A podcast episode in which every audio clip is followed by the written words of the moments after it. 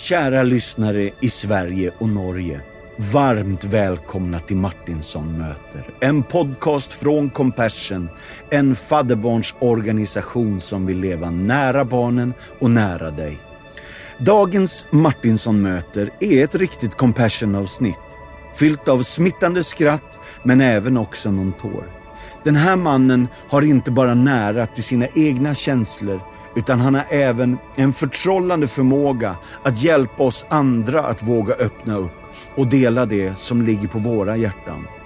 Egil Svartdal är nämligen hela Norges egen TV-pastor. Han är också författare, föredragshållare, mångårig lokal pastor i Philadelphia kyrkan, Oslo och Kristiansand. Han föddes i Drammen, Sarpsborg och är utbildad konditor. Han föll för sin fru Tyrid redan som tonåring och de har hängt ihop sedan dess. I dagens avsnitt tar Egil med oss på barndomens fullständigt avgörande läger, där han fick en sista chans av lägerchefen innan han skulle bli hemskickad. Han kallar tillfället för nådadagen, för det var den dagen som han fick ett livsförvandlande möte med Gud. I över 30 år har han nu jobbat med TV och Norge och skapat modern kristen mediahistoria med många långa serier och avsnitt som presenterar människorna, brottningskampen, livsfrågorna, tron, trösten och tilliten. Trots alla tittarsiffror och strålande resultat har tv-jobbet inte alls varit självklart och Egil berättar om djupt dramatiska beslut kring en kursändring mitt i framgången. Eller kanske på grund av framgången. Han berättar också om lyckan att få spela in Nashville-programmet Alla tiders sånger som redan har blivit en tittarsuccé i Norge och som snart även kan ses i Sverige. Han ger oss handfasta tips på hur vi kan vara med och utrota fattigdomen i världen och han pratar med stor värme om Compassions arbete. Slutligen läser han givetvis Herrens välsignelse över oss. Kära lyssnare, jag är så glad, rörd, stolt och tacksam att få dela det här avsnittet med er. Här har ni ingen mindre än allas vår egen Egil Svartdal.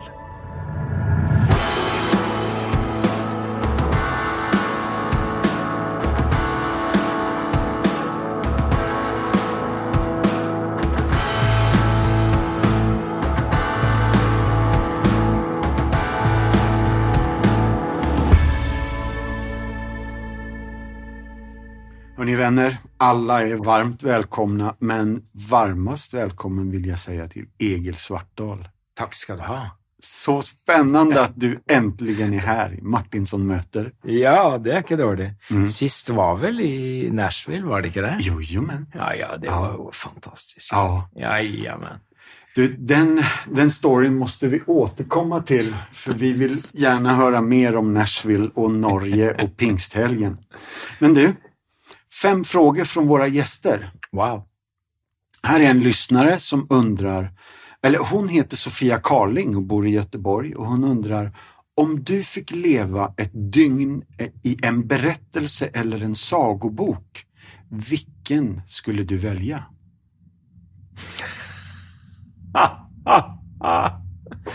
Nej, det var virkelig ett stort spörsmål. Mm. En berettelse eller en sagobok. Hva skulle det kunne være? Det er veldig nært for meg å gå til en av evangeliefortellingene. Det er det. Mm. Det er jo ingen sagobok, Nei, det bra. men det er en berettelse, i alla fall. Ja. ja. Eh, då vill jag väldigt gärna vara den jämnkomne sonen i Lukas 15.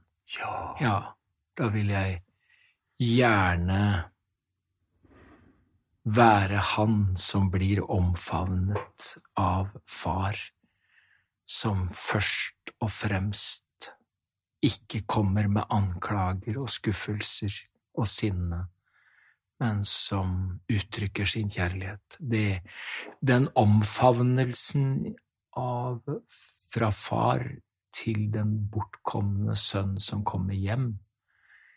Der kan det godt være. Åh, du. Åh, vilken spennende første fråga her, da. Her kommer toeren. Helena Gatås og journalisten Frida Park på dagen. Hva skulle du säga til ditt eget 18-årige jeg?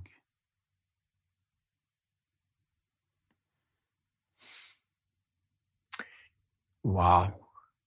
Jeg tenkte eh, før at jeg skulle ha satt meg ned og holdt en tale til meg selv. Det tenkte jeg når jeg var ca. 50, Mm. at jeg skulle tale til meg selv som 70-åring, Mm. noe jeg syns at jeg burde høre. Men nå skal jeg altså, nesten 70 år gammel, eh, si til 18 år gamle Egil Ai, hva skulle jeg sagt? Jeg ville iallfall ha sagt, Egil, eh, Gud er god, eh, han er trofast, du eh, eh, kan regne med at han tar vare på deg, Mm. Eh, at Ja. Det Altså fordi at eh, det hadde 18-åringen trengt å høre, for jeg har jo aldri kjent at jeg er solid. Jeg har alltid tenkt at jeg er svak. Altså, jeg har vært redd for ansvar. Jeg har vært redd for å påta meg stort lederansvar, for tenkte jeg, har jeg, har jeg karakter som bærer? Har jeg kunnskap, kompetanse som holder? Så det der eh, å si til 18-åringen at det går bra.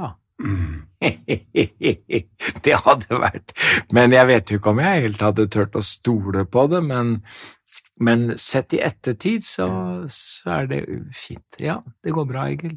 Ja, men du, Gud det her er jo som sammenlenket med den forrige frågan. Ja. ja. Åh, Det ligger nok dypt, det der. jättebra. Du, fråga nummer tre är mera trivial. Ja, tack. Men det är, Mar- det är Marie-Louise Nilsson i Göteborg. Hon leder Alfa Sverige. Hon undrar, vad är ditt favoritplagg och vad klär du dig helst i? Det første jeg gjør når jeg kommer hjem, Mm. eh, uansett liksom om det er sommer eller vinter, det er at jeg må, eh, jeg må ta av meg mine bukser. Det, jeg må ta av meg buksene. Eh, jeg går i bokser hjemme, bare bokser. Eh, gjerne en T-skjorte eller noe sånt, men, men altså hjemme går jeg alltid bare i bokser. Eh, og så hender det jo at det ringer på døren, og da går jeg ut i bokser, og så er det folk jeg ikke kjenner, altså folk som jeg kjenner, de vet at jeg går i bokser, så da sier jeg ingenting. Men, men om det er ukjente folk som ringer på døren, så sier jeg alltid at jeg beholder bokseren på. Det her er så bra. Takk snälla for at du deler. Du, punkten med fråga nummer fyra kommer fra Kim Brynte. Hun er pastor i Immanuelskyrkan i Malmö. Hva elsker du med Sverige?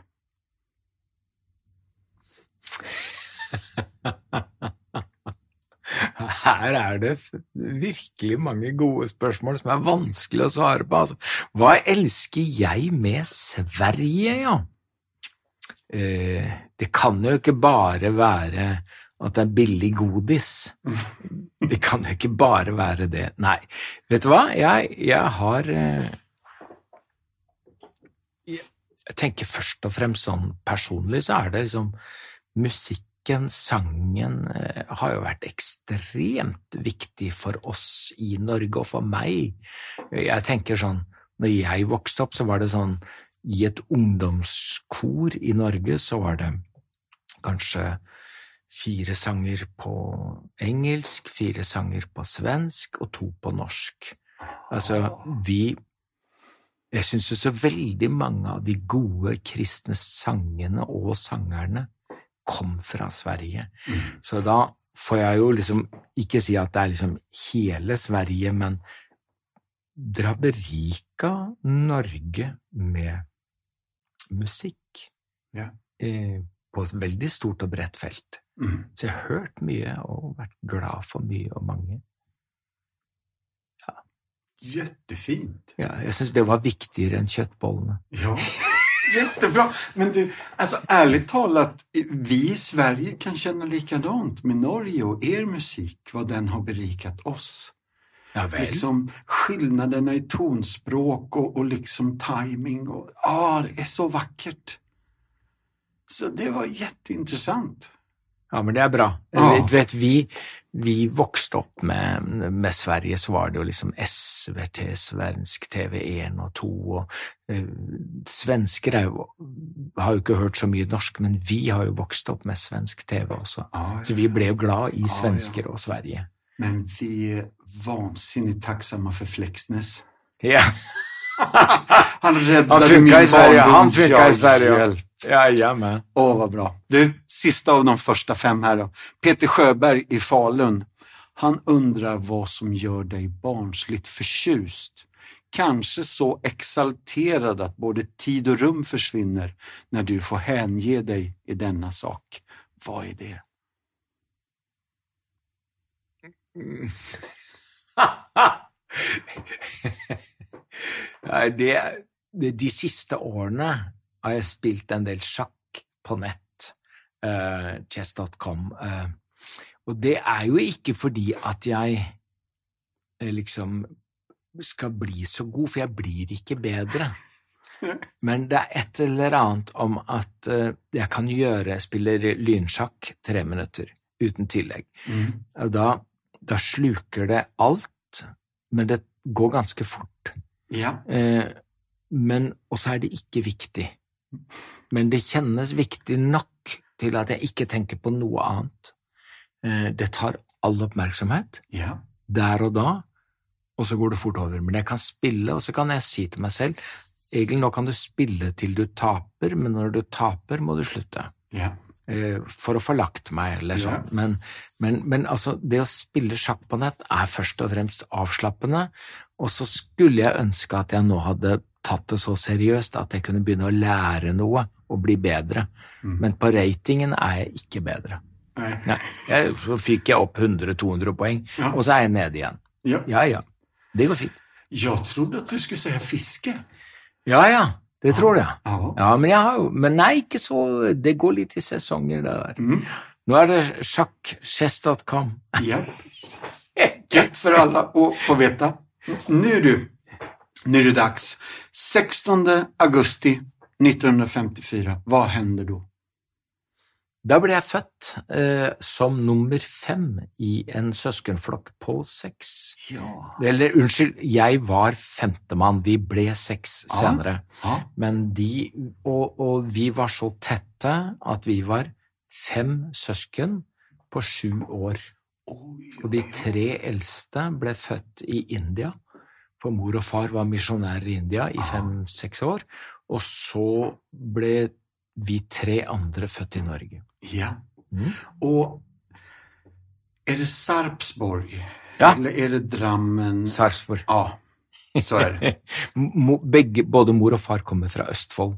Mor kom fra Fredrikstad, far kom fra noe som heter eh, Skiptvet, men begge deler er Østfold. Eh, og når de kom hjem fra India, så bodde de i de traktene i noen få år før vi flyttet til Drammen. Ja, Jeg var tre år når vi flyttet til Drammen, og far ble pastor i Drammen. just det. Og skulle du si at det var en god oppvekst her, da? Ja, det har jeg tenkt at det var. Eh, Og jeg har lurt på hvorfor. For det første hadde jeg jo en mor som var veldig tilstedeværende, og som mor var hjemmearbeidende. Ja. Og vi var hennes liv i Ja. veldig stor grad. Sånn at Hva hette mamma? mor het Ruth, Og pappa hette Hans. far het Hans. Ja. Eh, og og mor var så til stede i våre liv at jeg kom aldri på at jeg savnet noe, eller at jeg syntes far var mye borte. Men det var han jo. Eh, Men det skyldes mor, til mors tilstedeværelse, men det skyldes også i veldig stor grad at vi var så tette som søsken. Ja. Og jeg og min bror Roar, for mellom oss var det bare halvannet år. Vi levde jo som tvillinger. Alt Ja. vi gjorde, gjorde vi sammen. Ja.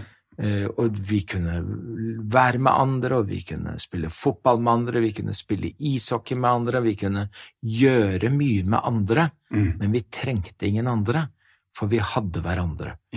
Eh, Det, det var veldig og, og sånn var det i veldig mange år. Eh, Så, så jeg har tenkt, hvorfor savnet jeg ikke far mer? Hvorfor? For han var jo ikke involvert og engasjert i mitt og vårt hverdag. Han fulgte oss ikke på fotballkamper, og han støttet oss ikke. Når vi spilte liksom i hverdagslivet, der var far ikke til stede i våre interesser. Nei, just det. Han var stabil i humøret, han var eh, en uhøytidelig god mann, Mm. rett og slett. Men mens jeg har lurt på hvorfor savnet jeg han ikke mer? Jeg tror at det skyldes mors tilstedeværelse. Og så skyldtes det i veldig stor grad min bror Roar, som var halvannet år eldre enn meg. Åh, vad fint. Takk at du deler.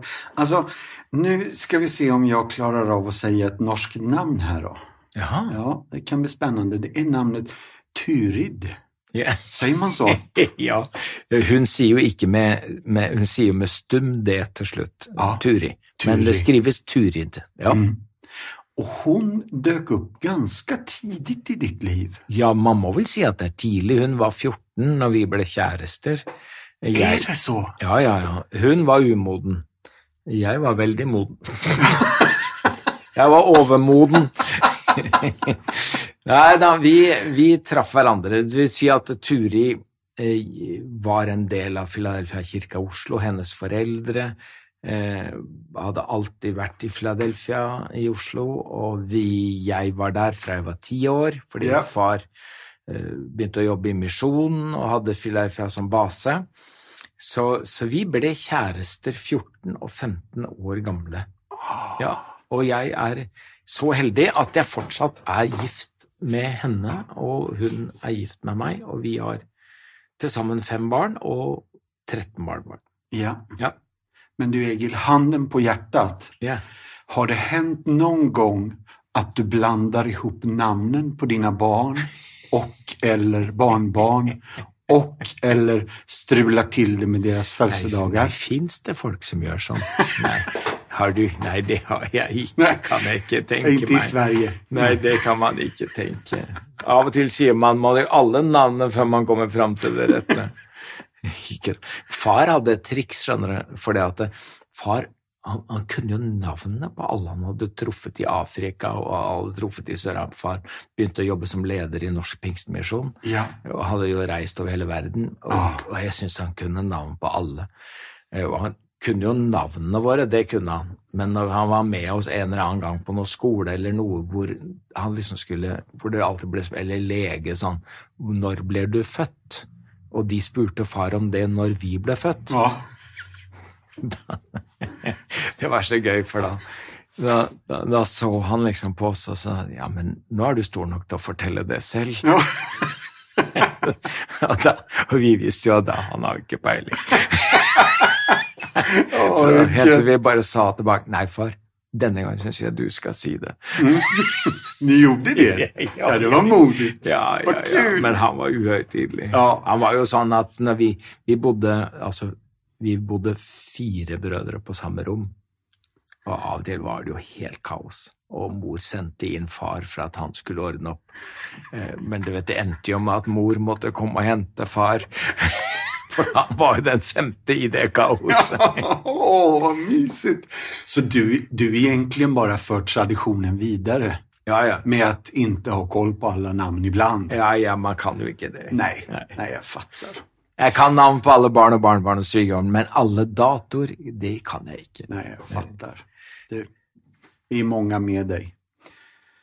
Alltså, om vi skal leda din kristna berättelse tillbaka till ditt ground zero, Mm. alltså här hände det, här small det till, så har jag, dina vänner berättar om att du var lite stökig och bråkig.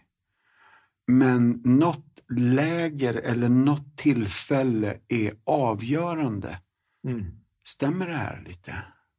Ja, da jeg kan jo virke ganske frimodig når jeg har jobbet med TV og intervjua mange slags folk og, og står på talerstoler og scener og Men jeg er jo dypest sett en ganske feig type. Eh, og jeg gikk på en skole i Oslo hvor eh, det hadde gått en kristen på skolen. Eh, det visste jeg. Han hadde blitt så mobba eh, at jeg tenkte at her er det smart å ligge lavt, Ja. så ingen behøver å vite det. Eh, og det ble jo vanskelig. Eh, og jeg husker vi fikk ny kristendomslærer i åttende klasse, og han kommer inn, og han tar det liksom som sånn helt alminnelig spørsmål. Er det noen kristne her, da? Mm. Og liksom klassens høvding, min gode kamerat Carl, han snur seg rundt og sier det er iallfall ingen her, lærer. Nei. Så tenker jeg, Carl, ikke engang du har oppdaget det. Nei. Da sto jeg borti et hjørne av skolegården og gråt, husker jeg en gang, og sa at jeg vil ikke dette mer. Jeg kan ikke være én ting inni meg og noe annet på utsiden. Nei. Så jeg bestemte meg for at uh, sånn vil jeg ikke ha det, og jeg dropper det å være kristen, liksom. Det hadde jeg bestemt. Jeg tenkte at dette får jeg ikke til. Nei. Nei. Og da måtte vi allikevel gjennomføre en leir som vi var påmeldt på, Eh, og etter tre døgn så hadde vi, jeg og min bror og to andre, kvalifisert oss for hjemsendelse på grunn av dårlig oppførsel. Og far var leirprest, og han støttet eh, leirsjefen og sa det er helt riktig, det er umulig å ha de her. Men jeg orker ikke å være her, jeg heller, og så ville han reise med oss, da.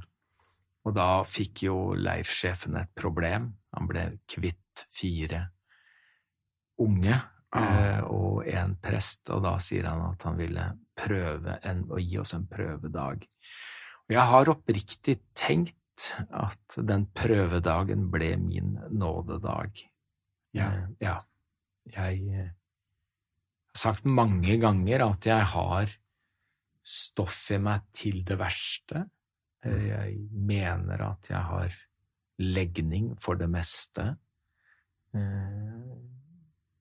Og tenker at det kunne ha blitt min siste dag som kristen. Mm.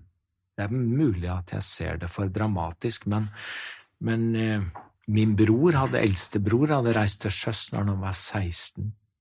Han ble kokk, stuert. Han var liksom den som ikke levde troens liv, som vi ba for. Eh, Og jeg tenkte jeg seiler etter. Jeg eh, Han ble kokk og stuert, Ah. dro til sjøs. Jeg tenker jeg blir konditor og drar på cruise. Det var min plan. Ja. Eh, Så døper Jesus meg den dagen i Den hellige ånd, den kvelden på denne prøvedagen. Eh, Og det kommer på en måte Det er, nesten umulig å forklare, men, men eh, når jeg sa dette med at Gud omfavner meg, eh, som svaret på det første spørsmålet, Ja. så var det vel kanskje det jeg opplevde som. Som om Gud overøste sin kjærlighet Ja. på meg. Altså, akkurat som om det var mulig å kjenne at Gud omfavnet meg, og at han elsket meg. Eh, samtidig så var det som å holde i en høyspentledning med kraft, så jeg opplevde at Guds kraft var veldig til stede. Mm. Eh, Det var ikke fremmed for meg å høre andre tale i tunge, men jeg hadde ingen planer om at jeg skulle tale noe fremmed språk. Det dukket opp noen ord som jeg ikke skjønte, Mm. og jeg tenkte hvis jeg sier de, så vil folk snu seg og lure på hva tror du, liksom. Men det var ord som kom igjen, så sa jeg under denne kjærligheten og kraften, opplevelsen som var sterk, sier jeg til Gud at jeg sier det bare så høyt at du hører det. Og noen jeg kjenner, har jo hatt tilsvarende opplevelser hvor de sier at de har fått en setning, de har fått noen fremmede ord som de senere har identifisert som tungetale, men jeg fikk jo et helt bibliotek. Det var jo Plutselig hadde jeg ord fordi jeg ikke kunne forstå, fordi jeg ikke kunne gi uttrykk for. Eh, det var som om nå finnes det et språk eh, som ikke på en måte jeg behøver å filtrere i hodet.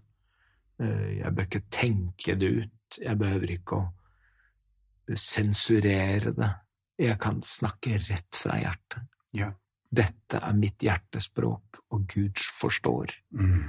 Og det jeg nå sier, det uttrykker alt hva jeg føler og har på hjertet. Så, um, og, og, og, som opplevelse er det jo ikke noe å snakke om, for jeg mener livet består jo av mange slags opplevelser og øyeblikk, men det er forvandlingen etter dette som ble det store. Det var, for jeg var ikke den samme.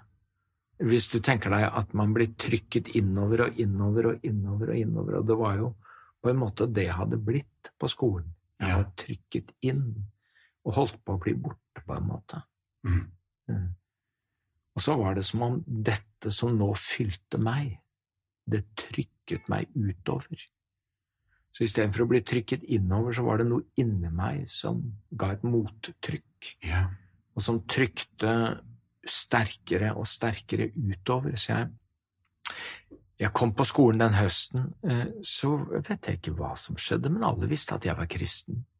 Ja, ja, alle visste det, og, eh, og det ble sånn debatter og diskusjoner, og, og, jeg husker en gang de skulle være sånn at alle på hele skolen skulle være i kantina, og det skulle være allmannamøte, det skulle diskuteres om det skulle være kristendom i skolen, og de hadde fått tak i en kjempeflink og trena debattant, men hvem skulle forsvare kristendommen i skolen? Jo, mm. det skal Egil gjøre, for Egil er jo kristen. Og jeg som ikke altså, våget engang å si til noen at jeg sitter der foran hele skolen og alle lærerne og prøver å forsvare kristendommens plass i skolen. Yeah. Eh, eh, men, men, det var jo bare starten på en måte for et mm. sånt formidlingsbehov, da. Mm. Jeg eh, var 16 år gammel bare, gikk på yrkesskole for å bli konditor. Eh, læreren får et brev sendt til alle yrkesskoler i hele Norge. Det er krise i Karasjok, eh, i Finnmark, helt nord. Eh, at eh, bakeren ikke har hjelp, og jeg går og sier til læreren jeg drar. Og den ytre historien er at jeg da drar 16 år gammel til Karasjok mm. for å hjelpe bakeren og jobbe for bakeren i Karasjok. Mm. Den indre historien er at jeg vil jo til Karasjok for å fortelle folk om Jesus. Ja. ja. Fire møter i uka, 16 år gammel, har med gitar. Er det sant? Ja. Og jeg vitner, og jeg, eh, og jeg går etter arbeidstid eh, fra hus til hus, fra dør til dør, banker på, har med meg bøker og spør om de har lyst til å kjøpe en bok eller få en bok, eller snakke med folk om Gud. Ah. Mm -hmm. Så, det, oh. så når jeg da begynte eh, som ungdomspastor i Philadelphia etter hvert, som i, gjorde lompen, som det heter, så siviltjeneste, så var det jo på en måte ut på skoler, ut i bedrifter. Ja. Så jeg, jeg, tenker at det indre trykket, det indre drivet, det indre formidlingsbehovet, at, at jeg har et ønske om å fortelle mennesker om Jesus, eh, hva han har gjort, hvem han er. De har ligget der siden den leiren jeg skulle sendes hjem. Yeah. Den prøvedagen ble min nådedag. Oh. Oj, Åh, vad spännande det är, Egil. Jag trodde nämligen att, att det, en katapult var 1972. En fem veckors bibelskola. du har läst det, upp hoppas. Ja, ja, ja. För då, då drog du rakt ut i tjänst och då känner jag fem veckor och sen bara, ja, good ja, men det, det, är faktiskt inte helt korrekt. Alltså, men då, For da, da, hadde jeg kommet hjem fra Karasjok, og så gikk jeg i lære, i konditorlære. Jeg skulle bli konditor. Eh, ja. Og så går jeg til sjefen på konditoriet og sier at jeg trenger fem ukers permisjon. Eh, for jeg ønsker å gå på en eh, bibelskole Aha. på fem uker. Ja. Og det gjorde jeg. Jeg dro tilbake til konditoriet og jobbet videre, for jeg var jo ikke gammel. Nei. Jeg var ikke ferdig utlært heller.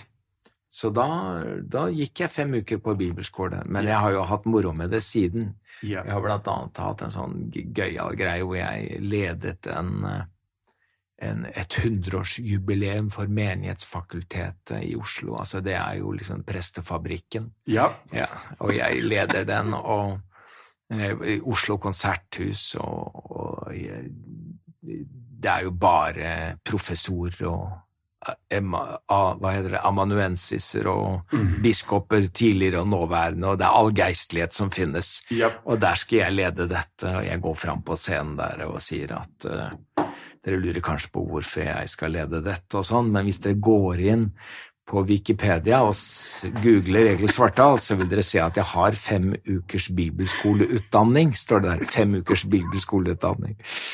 Og jeg sa det at jeg vet at overfor en forsamling som dette kan det virke litt respektløst, mm. men jeg har respekt for at noen trenger litt mer tid. Mm. det var så deilig å få sagt. Og selv syns jeg kanskje at den femte uka var litt bortkasta.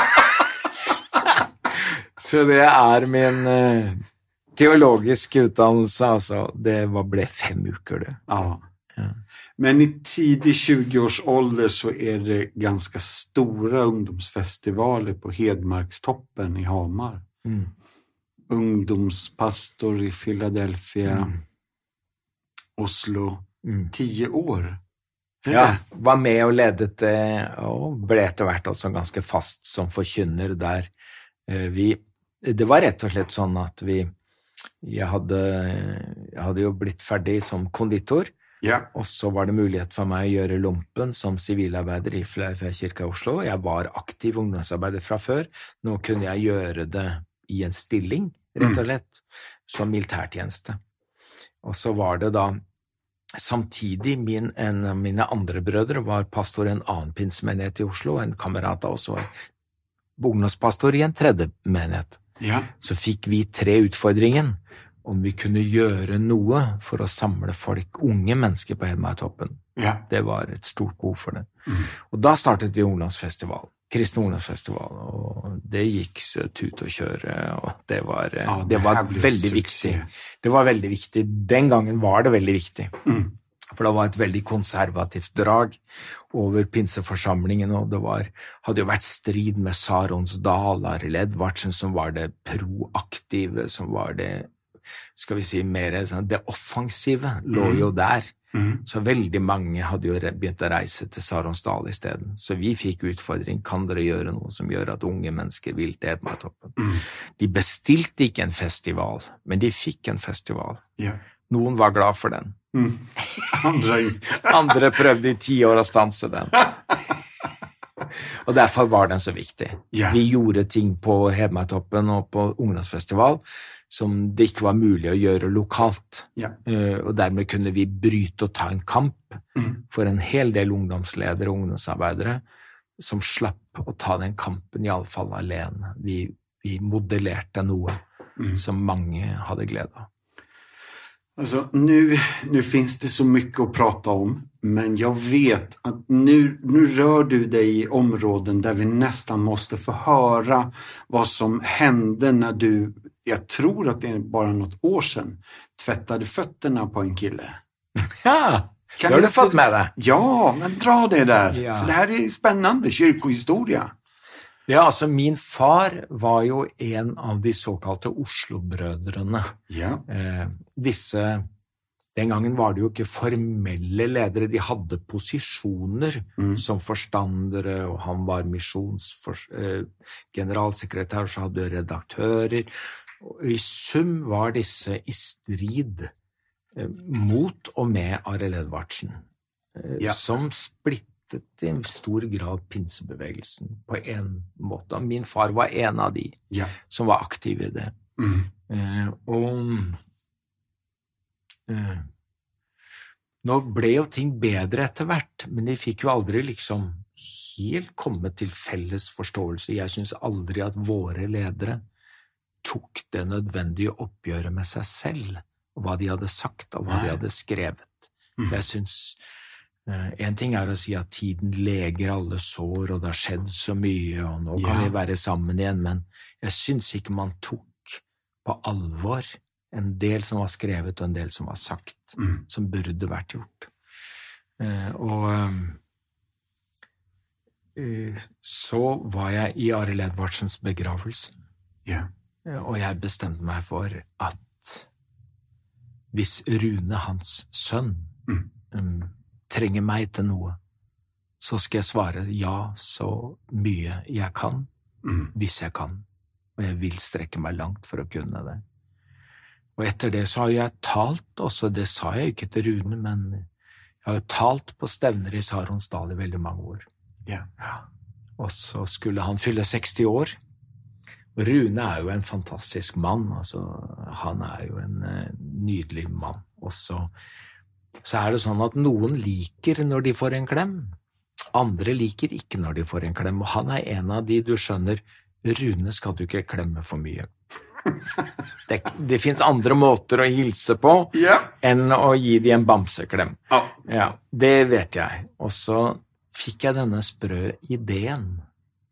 Jeg hadde hørt at Rune likte fotmassasje, Mm. men så fikk jeg denne tanken, og den slapp ikke taket, fordi jeg var blitt bedt om å holde festtale mm. i den store hallen når Rune skulle feires. Eh, Og jeg har fått rigga til sånn at her kommer det et vaskefat. Her, eh, sånn, eller jeg ber han først om å komme opp, jeg ber han å sette seg på en stol. Og han er spent, jeg ser han er spent. Og han skjønner at jeg skal gjøre noe, så kommer vaskefatet. Så vasker jeg føttene hans, og så eh, så tørker jeg dem med et håndkle og legger føttene hans i fanget mitt. Eh. Og så salver jeg dem Mm. mens jeg eh, Jeg tror jeg taler profetisk til ham. Mm. Men jeg sier ikke så, sier Herren. Men jeg sier ting til ham. Mm. Og der er det jo mange som bare ser det crazy at han sitter med beina i fanget mitt, Mhm. og det er sprøtt nok. Mm. For alle som vet noe om Rune, de vet at dette er ikke det mest bekvemme intimiteten han, som han ville elske å framstå med. Så bra. Men, men eh, der sitter Men alle som skjønner historien Ja. eh, Svartdal vasker Edvardsens føtter Ja. i Saronsdal. Ja. Um, så det er så mange lag. Eh, Ja. og jeg var så lykkelig, for at sånne greier er jo sånn Det kan bli bare dumt. Mm. Det kan bare bli banalt. Ja. Det kan bare bli sånn crazy Det er ikke engang morsomt, liksom. Nei. Hva var poenget? Så det er jo en balanse Ja. eh, på smal egg, men, eh, men det kjentes, og jeg tror Rune tok poenget, familien hans tok poenget, Kari Edvardsen, Ja. Så det var vakkert. Åh, ja, det her er så mäktigt å få lyssna på alltså. Oh, än en gång, tack snälla för att du berättar. Thales berättelse 13. Det var antalet människor som bodde i Thales hus när han var barn. Familjen bestod av mamma, styvfar, morföräldrar, sju syskon och en farbror. Huset var inte stort och saknade all lyx. Hans styvfar arbetade som murare, hans mamma som piga, så han var ansvarig för att ta hand om sina sju yngre syskon varje dag, trots att han själv bara var ett barn. Hans farföräldrar led av alkoholism och kunde inte ge någon hjälp åt dem. Tals och hans syskon hade en tuff barndom. De försummades. Jag minns att Tals vattenflaska en gång kom till Compassion-centret fullt med fotogen eftersom morföräldrarna misstaget är ljus. och Thales fick ta ansvar både för sig själv och sina bröder när han själv behövde vård, säger Luciana. Thales började på Compassion-centret när han bara var sju år gammal och där fanns en plats för den uppmuntran och ett helt annat liv än det han var van vid. På centret träffade Thales och hans bror Luciana. Hon är centrets föreståndare, blev deras vän och en extra mamma både till honom och familjen. Jag älskade Compassion eftersom alla där trodde på mig och uppmuntrade mig att studera och tänka på min framtid.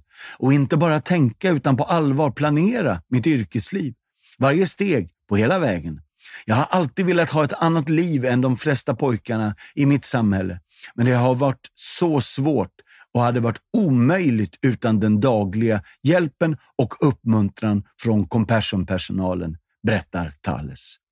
Till skillnad från de andra pojkarna som tillbringade dagarna med att springa och göra bus på gatorna var han en lugn kille, både hemma och på Compassion-centret. Han studerade, planerade sin framtid. Den flitiga unge mannen ville inte ha vänskaper som skulle påverka honom negativt. Och eftersom han var en ganska reserverad kille så var det svårt för honom att få vänner. Hans familj, alltid så full av krav, hade mycket lite tid att lyssna på honom. Jag har alltid varit en tystlåten kille och behållit alla mina känslor för mig själv. I många svåra stunder grät jag bara när jag var ensam på natten. Jag ville inte att mamma skulle se mig gråta. Jag ville att hon skulle se mig stark så att hon också kunde vara det. Mina stunder av vila, då jag kände att jag kunde uttrycka mig, det var bara på Compassion-centret och den verksamheten där. Där kunde jag slappna av, berättar han. Den dagen då min bror Marlon dog bad min mamma honom att stanna hemma. Men han sa att han hade saker att ta hand om. De sköt honom framför min kusin och min farbror. Först efter att han dött fick vi reda på att han hade börjat använda droger och sedan på grund av sina goda kommunikationsförmågor så förmedlade han droger och delade ut i grannskapet. Det här skapade rivalitet med andra grupper och de dödade honom berättar Thales. När brorsan Marlon dog var Thales tvungen att hålla den känslomässiga balansen i familjen. Nu är han 19 år gammal och med många beslut att fatta så ger han nästan upp sina drömmar om college. Men han fick stöd av Luciana och Compassion-centrets medarbetare. De uppmuntrade honom att hålla kvar i sina mål. Talle säger alltid att vi hjälpte honom mycket och han är tacksam, men allt vi gjorde, det fungerade bara för att han hade bestämt sig för att hjälpa sig själv. Trots den trasiga familjen han kom ifrån så gav han inte efter för utmaningarna. Han var alltid hängiven i allt han gjorde och att se honom växa har gett oss stor glädje i hjärtat, säger Luciana. I motsats till statistiken och utmaningar i hans samhälle så gick Thales inte bara på universitet utan tog examen som nutritionist och blev den första personen i sin familj att ha en examen. Det är en enorm prestation, en som han säger att han aldrig hade kunnat åstadkomma ensam. Utan Compassions stöd hade jag aldrig tagit min examen. Jag skulle förmodligen bara haft något jobb utan större framtidsutsikter, men de sa alltid till mig att jag hade en ljus framtid framför mig och uppmuntrade mig att just gå framåt. Inte bara med ord, utan med handlingar. Jag visste att jag kunde lita på dem när jag behövde dem. Idag är jag vad jag är för att de trodde på mig, säger han. Alltid involverad och dedikerad till aktiviteterna på Compassion-centret så började den unga akademikern att tjäna, inte bara på sitt eget centra där han växte upp, utan även i andra regioner och delade med sig av sina näringskunskaper. Jag har alltid velat betala tillbaka av den omsorg och kärlek jag fått från Compassion och ge det till andra barn. Många familjer i samhället har svårt att hålla en hälsosam kost på grund av bristen på kunskap och inkomst.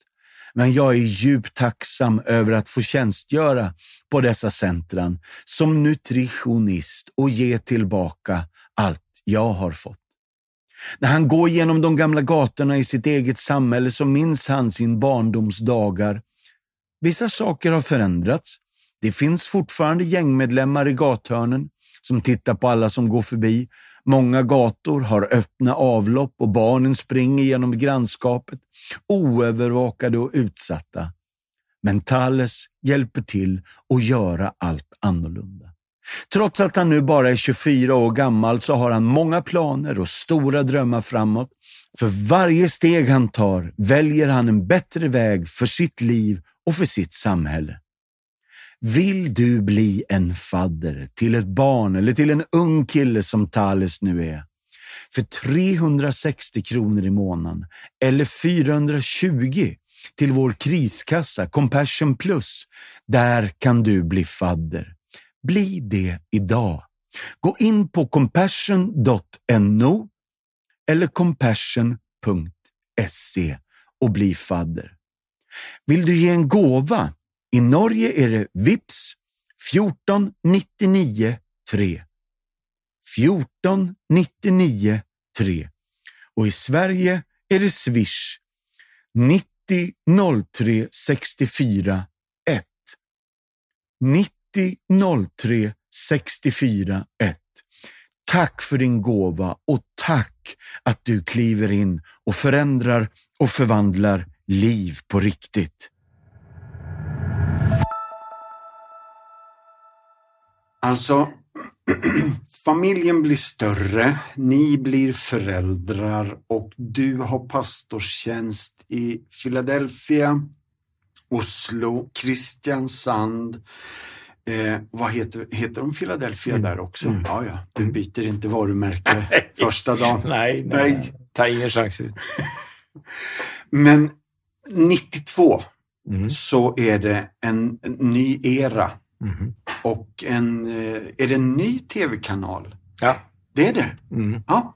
Det, det, är det. Vi, vi, vi gjorde erfaringer i Kristiansand, eh, både på radio, vi bygde upp en radiokanal, vi gjorde TV-sendinger. Vi, vi, vi, fikk inn TV Interbussen fra Sverige. Den hadde jo også delvis norsk mannskap, men vi fikk inn den en uke, ti dager, gjorde daglige sendinger, og sånn sett så bygde vi opp en type erfaring eh, og kompetanse som var veldig viktig for oss i Kristiansand. Ja. Ja. Eh, og så er det Oslo som spør om hjelp, Philadelphia, for de har de har teknikken, de har mannskapet, men de syns ikke de får TV opp i lufta. Mm. Og så utfordrer de meg om jeg kan komme og hjelpe til, og det var jeg litt forberedt på, så eh, da sa jeg til Kristiansand jeg kan ta fullt ansvar, men jeg må gjøre det på ca. halv tid. Mm. Og så gikk vi inn og lagde et stort talkshow hver uke, hvor jeg dro til Oslo. Lagde vi to eh, sånn at jeg kunne være her annenhver uke. Og da sa vi til Gud at nå lager vi 40 store program, timesprogram, eh, kristen talkshow, eh, og tenkte at vi skal sende lokalt, regionalt i Oslo. Området. Ah, okay. Men det gikk ganske fort over 13 regioner. Eh, og det ble gode rykter til NRK, og NRK utfordra oss til å lage fire program som de ville sende i veldig god sendetid eh, utpå våren der, og det ene programmet så jeg i et ja, hva er et syn? Jeg så iallfall hvem som var med, og jeg skjønte dette er mer enn en idé. Ja. Eh, og en av de som var med i det programmet, var Dan Børge Akerø. Ja. Han hadde jobbet i NRK, han skulle bli sjef for den nye riksdekkende TV-kanalen TV 2, ja. som skulle på lufta den høsten. Og han utfordrer meg til å bli pastor på den nye kanalen. Og um, det ble jeg. Så jeg sluttet i Kristiansand, og vi flyttet til Oslo. Og jeg ble altså pastor på TV 2. De kalte det TV-pastoren eller TV 2-pastoren. Ja. Så da var jeg det på full tid. Ja. ja. Og jobbet med ukentlige program på TV 2. Ja. Og i en mening, ibland sier man jo så her, the rest is history, men mm. det her blir jo virkelig en, en epokavgörande evangelisationsmetod. å bygge all, alt dette? Ja da, vi var jo, altså vi gjorde jo og det var TV Inter etter hvert som produserte det meste av det jeg gjorde for TV 2. Ja. Eh, Jeg var heltidsansatt, eh, men TV Inter, vi lagde musikkprogram, vi lagde et ukentlig program på søndager. Eh, Så dette det, det, det, Og den gangen var dette veldig nyskapende. Ikke bare kreativt, men at det, et kristent program med et kristent innhold kunne nå så bredt, få så mye omtale og oppmerksomhet, Ja. det var veldig spesielt. Ja. Ja, ja, ja. Uh, ja. Altså, vi, vi behøver bare nevne litt siffror her. for at, Er det første Gud, Gudensens konditori? Det är så bra, jeg kan ikke orden. Nei, nei, altså vi, jeg, Det første jeg gjorde, det gjorde jeg fra Bergen. Så da ledet jeg søndagssendingene av det som het God ettermiddag Norge. Ja. Eh, og så når det programmet ikke skulle gå mer, for det gikk hele uken hver dag klokka seks, Mm. Så ble vi utfordret på å fylle fortsatt søndag klokka seks. Da etablerte vi det som vi kalte Gudesens konditori. Ja. Jeg var jo konditor, så jeg tenkte vi kunne lage et konditori, og så kunne vi ha gjester som vi prater med. Mm. Man, kan jo, man bør ikke ha en bar, man behøver ikke ha en pub, man kan jo ha et konditori. Ja. Så da det, gjorde vi det et par år. også. Ja, du er så modest. Altså 72 avsnitt sier, sier Ja, ja. Wikipedia tror jeg. Ja vel. Alltså det här är ju Ja, det var galet. jul og påske, og det var hver søndag. Ja. Ja, vi dro på. ja. Det var Men det är likadant, alltså efter Kristus heter något va? Ja, ja. Det är också 101 avsnitt. Ja, det nærma seg eh, årtusenskiftet. Så startet vi det vi kalte søndagsåpent etter Kristus. Vi, Ah. vi sa hvilke spor finner vi av Jesus 2000 år etterpå? Hvis vi bare drar til en fotballklubb, hvis vi bare drar inn i et område, hvis vi drar til en øy, hvis vi går inn i et miljø og leter etter spor av Jesus, finner vi det 2000 år etter? Ja. Og det ble jo over 100 program. Mm. Ja, jamen. Det har vært mange konsepter. TV-pastorene, og det har vært uh, Reisen hjem, og det Nei, det har vært mye. Men det her pastor på prøve tykker Ja, jeg låter også, ja. fruktansvärt roligt. Alltså. Ja. Du ide, ideen, ja, ideen var jo rett og slett at hvis pastoren går ned fra talerstolen Ja. og går ut av kirka, Ja. eh, og ut av studio, som kan bli en slags kirke i seg selv, og er helt ny på en arbeidsplass. Rett og slett at pastoren begynner på jobben. Hva skjer på den jobben da? Ja. Eh, og det var spennende, fordi eh, i kirka, på talerstolen, Mm. hadde jo jeg til en viss grad full kontroll. Jeg gjorde jo det jeg kunne. Ja.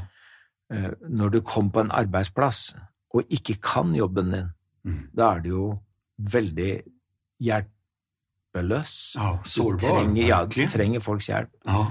Og det var en veldig god greie. Mm. De var ekspertene på det jeg ikke kunne. Mm. Så når vi snakket om tro, var jeg på deres hjemmebane.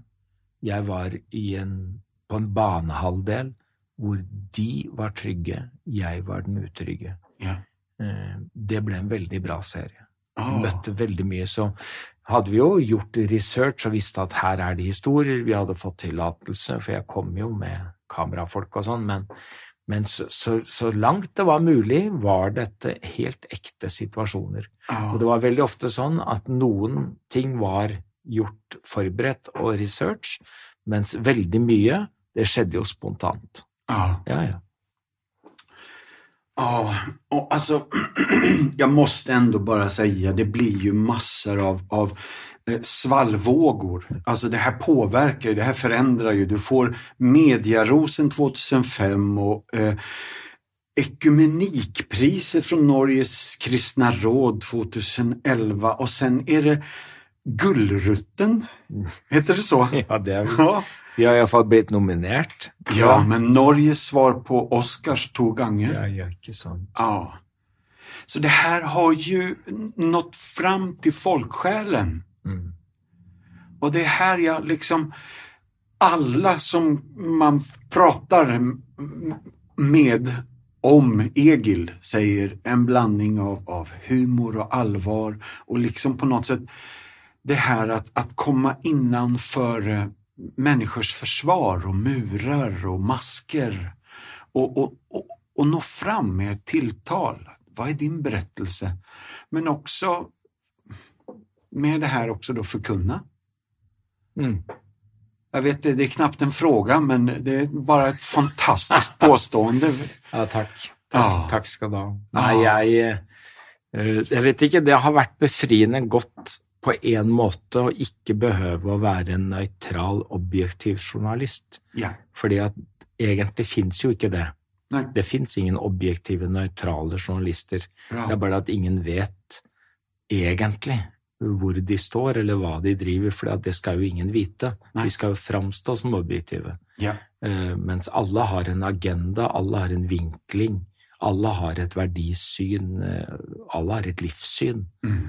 Mens jeg Alle visste jo at jeg var pastor, det var ingen hemmelighet, så de som møtte meg, de møtte ikke en objektiv, men de møtte en pastor, eh, og så kunne de måle meg ut ifra hvordan pastoren møter en ateist, hvordan pastoren møter en muslim, hvordan pastoren møter en tviler. Mm. Eh, For det var jo åpenbart hva jeg var, Ja. men hvordan blir det møtet mellom dette mennesket og meg? Mm. Det, var, eh, det syns jeg var spennende og befriende. Sånn noe av de beste programmene syns jeg kanskje jeg har lagd med folk som i utgangspunktet er erkjennende og bekjennende ateister, Mm. men som iallfall tillot seg å være undrende. Og det er jo i den spenningen der. Så jeg vet ikke, ikke er jeg utdanna journalist, og ikke er jeg jo utdanna teolog, men jeg tror at kombinasjonen av å ha sans for journalistikk og erfaring fra sjelesorg Mm. kan være en bra Altså at du vet på en måte hvor grensene går, men også dette at du kan stille spørsmål som du kanskje i like stor grad har erfaring fra fra sjelesorg Ja. som fra intervjusettinger. Kom igjen. Ja. Bra. Så der kan, der kan det ligge noe. Ja, det er bra. Orden som folk har sagt är tillit, relation, unik. Han är nästan som ett varumärke. Och när du nämner journalister så är det faktiskt så att journalister i Norge säger att du är den flinkaste journalisten i Norge. Oi. Ja, Han eller henne skal jeg gjerne hilse på. det, det er den der femte, femte veckan på bibelskolan som räddade det här Egil. Men du, vi måste ta en, en passus. eh, För, någonstans, alltså när det går så här bra så upplever du ett tilltal Mm. om att byta spår fullständigt. Mm. Alltså mitt, mitt i den här stora eh, svängen där det är bra party. Mm.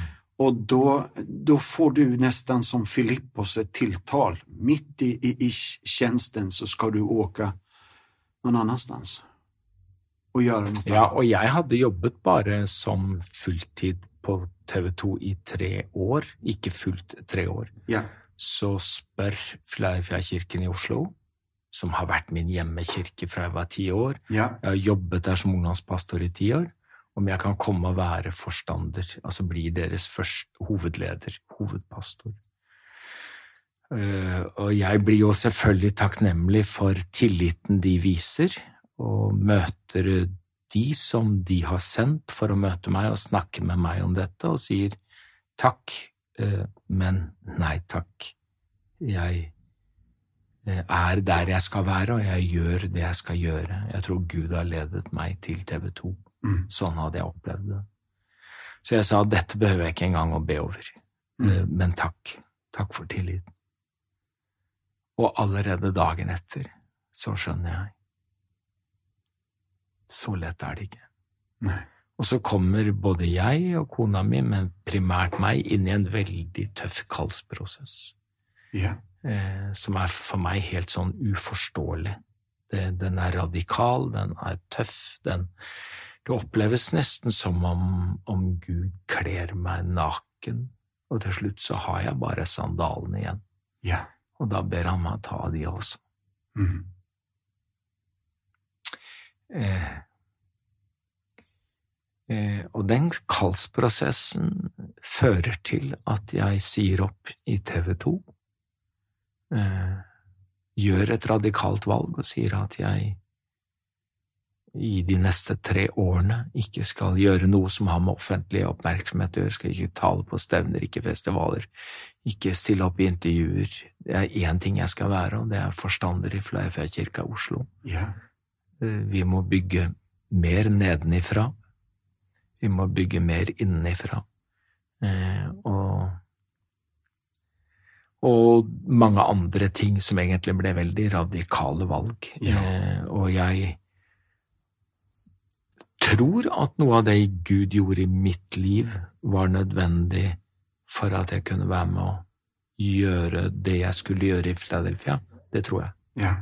Så har jeg senere også tenkt det var fint hvis det var fint for Philadelphia, men jeg har spurt meg selv eh, Reddet du min sjel, Gud? Mm. Mm. Eh, Du vet eh, eh, Gud spør Moses hva er det du har i hånden. Så sier Moses det er en stav. Så sier Gud eh, kast den på bakken, eller kast den fra deg. Og så blir den staven en orm. Ja. Og så sier Gud at nå kan du ta den opp, Mm. og da blir det Guds stav. Eh, Det er eh, skummelt å bli kjent. Det er skummelt med suksess. Det er fint. Ja. Eh, Det ligger en orm skjult, også i suksessen. Kan det gjøre. Ja. Og jeg har tenkt eh,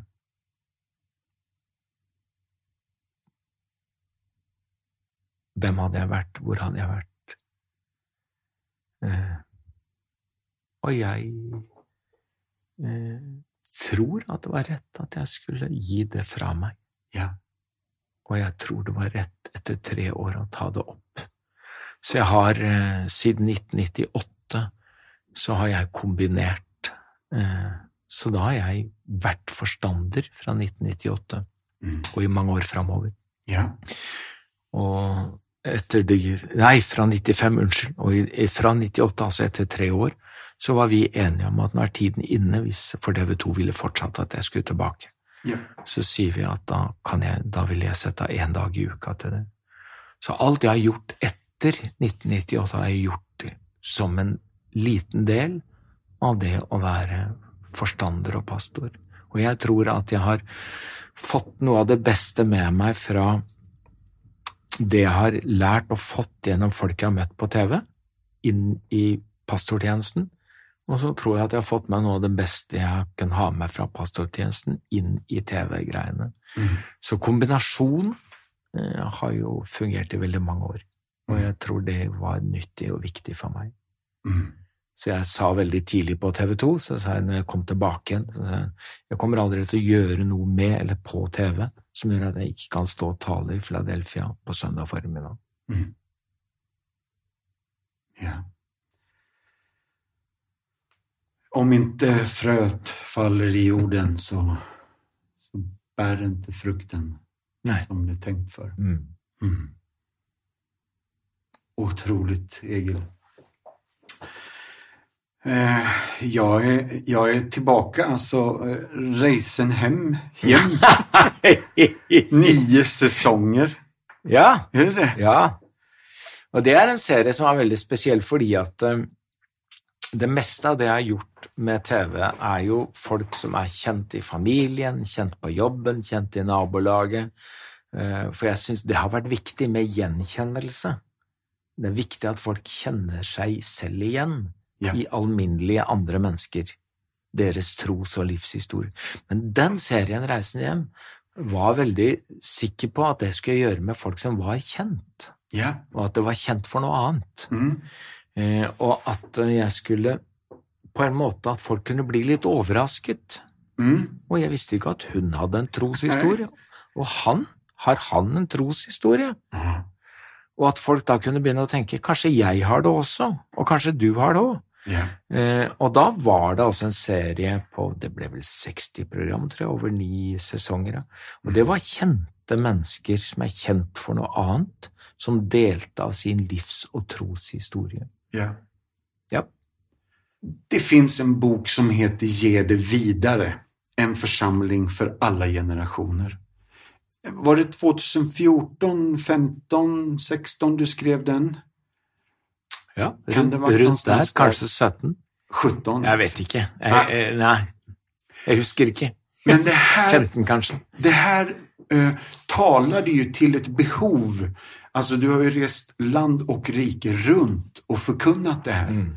i, i mange ulike olika samfunn. Mm. Der det her eh, ja, jag upprepar mig bara, tala till ett behov av hur limmar vi ihop det här? Hur får vi ihop Mm. det här med alla generationer? Um, jag skulle vilja säga att du har ett stort ekumeniskt hjärta och är en stor ekumenisk hjälte. Uh, för det här du hjälpte till med brobygge, helt enkelt, mellan eh, olika generationer och traditioner. Eh, jag tror kristenheten i Norden behövde det där tilltalet i tiden. Ja, men det er bra. Jeg, Ja. jeg, jeg visste jo egentlig mange år at den boken eh, Den skal jeg skrive, den må jeg skrive. Ja. Det, det bare sånn, jeg, Men jeg visste at jeg måtte vente lenge nok. Jeg måtte vente av to grunner. Det ene var at jeg skulle få litt distanse eh, til det å stå hovedansvarlig, sånn at jeg kunne se det i et litt større perspektiv. Mm. Men også dette at jeg kunne bli gammel nok til ikke å skrive 'de Ja. eldre' eller 'dere eldre', men at jeg kunne skrive 'vi eldre'. Ja. Eh, For jeg hadde så lyst til å skrive noe til oss eldre som jeg skulle ønske at flere hadde sagt når jeg var ung Ja. og ung leder. Bra. Eh, Og jeg, jeg tenker at ulike forsamlinger og ulike pastorer har ulike utfordringer på ulike tidspunkt, men min største utfordring som pastor, selv om jeg har en lang erfaring, så er den ganske smal, men den erfaringen jeg har fra Kristiansand og Oslo, det er rett og slett hva gjør du når veldig mange mennesker kommer utenifra og inn, altså som kommer nye mennesker til menigheten, Ja. og hvor mange kommer nedenifra gjennom barn- og ungdomsarbeid og opp. Hva skjer da med de som er der fra før, når du får det påfyllet utenifra og nedenifra? Hvordan får du dette til å henge sammen? Ja. Eh, En forsamling for alle generasjoner. Ja. Og det hadde vært mine største utfordringer, akkurat det. Hvordan få dette til å være én forsamling, én menighet, men bestående av flere generasjoner. Mm. Eh, hvordan er det mulig å få til? Og det er det den boken handler om, og det har jeg preka om og hatt seminar om og delt både god For jeg sier jeg har hatt så mye dårlig erfaring at jeg håper jo at noen kan ha glede av det. ja, det. Men det, det har vært viktig, og det, eh, det var godt å skrive det, og det var viktig for meg å skrive det. Og rydde i tankene og følelsene og erfaringene. Ja. For det hadde preget meg helt fra vi startet disse ungdomsfestivalene. Det der med at jeg liksom hele tiden kjente at jeg kjempet imot eh, fra ungdomssida, liksom som ungdomsleder, ungdomspastor og ungdomsfestival. Og, Mm. eh, så tenker jeg at eh, her er det prøve å gi et større perspektiv. Så fort du snakker generasjoner, så er det sånn at noen skal da med en gang begynne å snakke om musikk. Ja. Eh, ikke sant? Og da har man gjort musikken til det store spørsmålet. Du må begynne den samtalen et helt annet sted. Ja. Ja. Bra. Åh, hva bra. Takk at du skrev Og takk Ja, att du takk skal du ha. Takk skal du ha. Du, det er litt skjønt at du prater om din ålder og at du på gamle dager ble Instagram-pastor også. ja. ja, det er sånn. Du hade hållit dig ifrån sociala medier ganska Ja, ja. länge. Ja, ja, ja. Ja, medvetet. Ja, ja, helt, helt, helt bevisst. Har, det er to år siden jeg opprettet egen Facebook-konto, eh, tror jeg. Så det hadde jo ikke vært på Facebook heller, eh, Nei. og ville ikke. Men, men, men vi i TV Inter Ja. var veldig bevisste. Vi visste at det går en strøm fra rikskanaler over på sosiale medier. Ja. Vi hadde jo all vår innretning mot å gjøre avtaler og lage serier for rikskanaler. Og vi visste vi må over og gjøre noe for sosiale medier. Mm. Eh, Og jeg tenkte at det heier jeg på, og det vil jeg fordi det er helt riktig. Mm. Men jeg var jo ikke innstilt på at jeg skulle være med på det. Nei. Men så starter vi altså det som vi kaller for plussord, som er en daglig andakt på ett minutt. Mm. Nå har vi holdt på i snart fire år. Første året gjorde jeg det alene, nå så ble vi fire. eh, Med Lisa Børu og med Andreas Egertun og med, Mm. med Sunniva Gylver. Og så har vi fått med oss Tor Håvik, som er eh, en veldig kjent prest og veldig flink og god, Mm. som gifta seg nå på lørdag, eh, sånn, i går. Eh, sånn at Ah. nå er vi fem. Yep. Men vi gjør altså hver dag Mm. Instagram og Facebook, Ja. og det er strålende. 25 000 mennesker stort sett hver eneste døgn som ser på det. Ja. 60 000 följare Ja. liksom. Alltså det ja, galna Ja. Og så har vi startet Plussprat, og vi gjør andre ting også, og har mange konsepter, men jeg er jo hele tiden heldig at jeg har fått jobbe med gode folk i TV Inter. Det er jo ikke sant, det er jo ingen som ja, Jeg sitter jo ikke alene og driver med dette. Nej, nej, men ja. 1200 episoder hittil, ser det vel? Er det sant? Ja. Du, altså, du Ja. Jag tycker det här är Jeg har mer enn nok med å skrive neste uke. Ja. Så, Mm. Du, det har precis varit pingsthelg, Mm. både i Sverige och i Norge.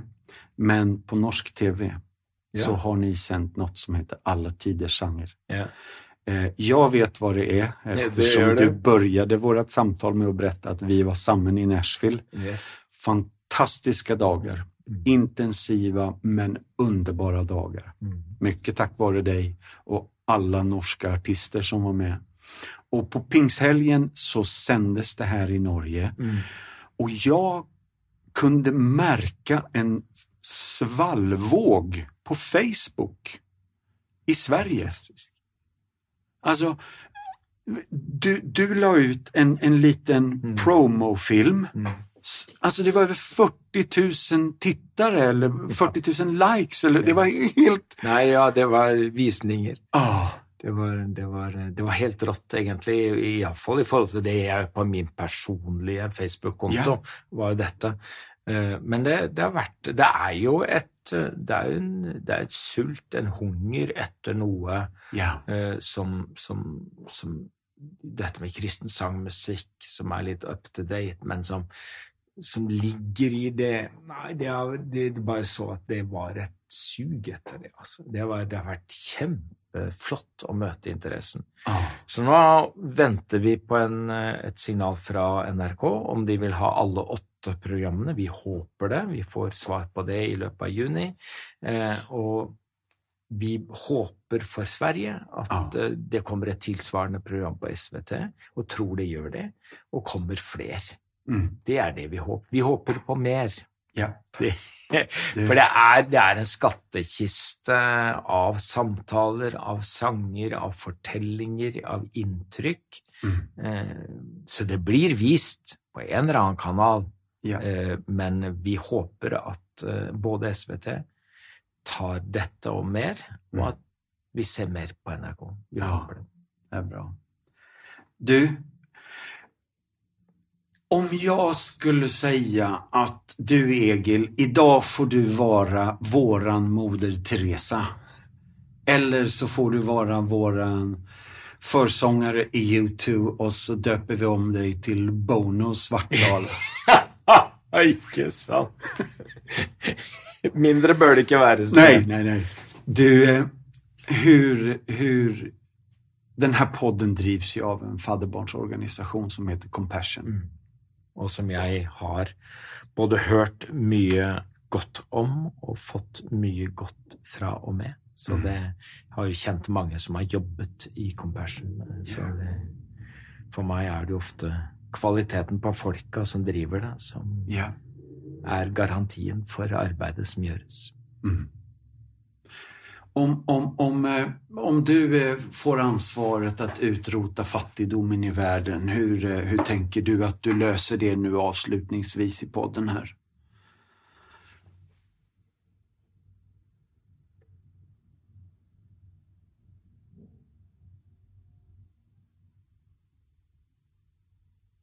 Da ville jeg vært verdens største idiot. Som trodde at det var mulig å gjøre alene. Mm.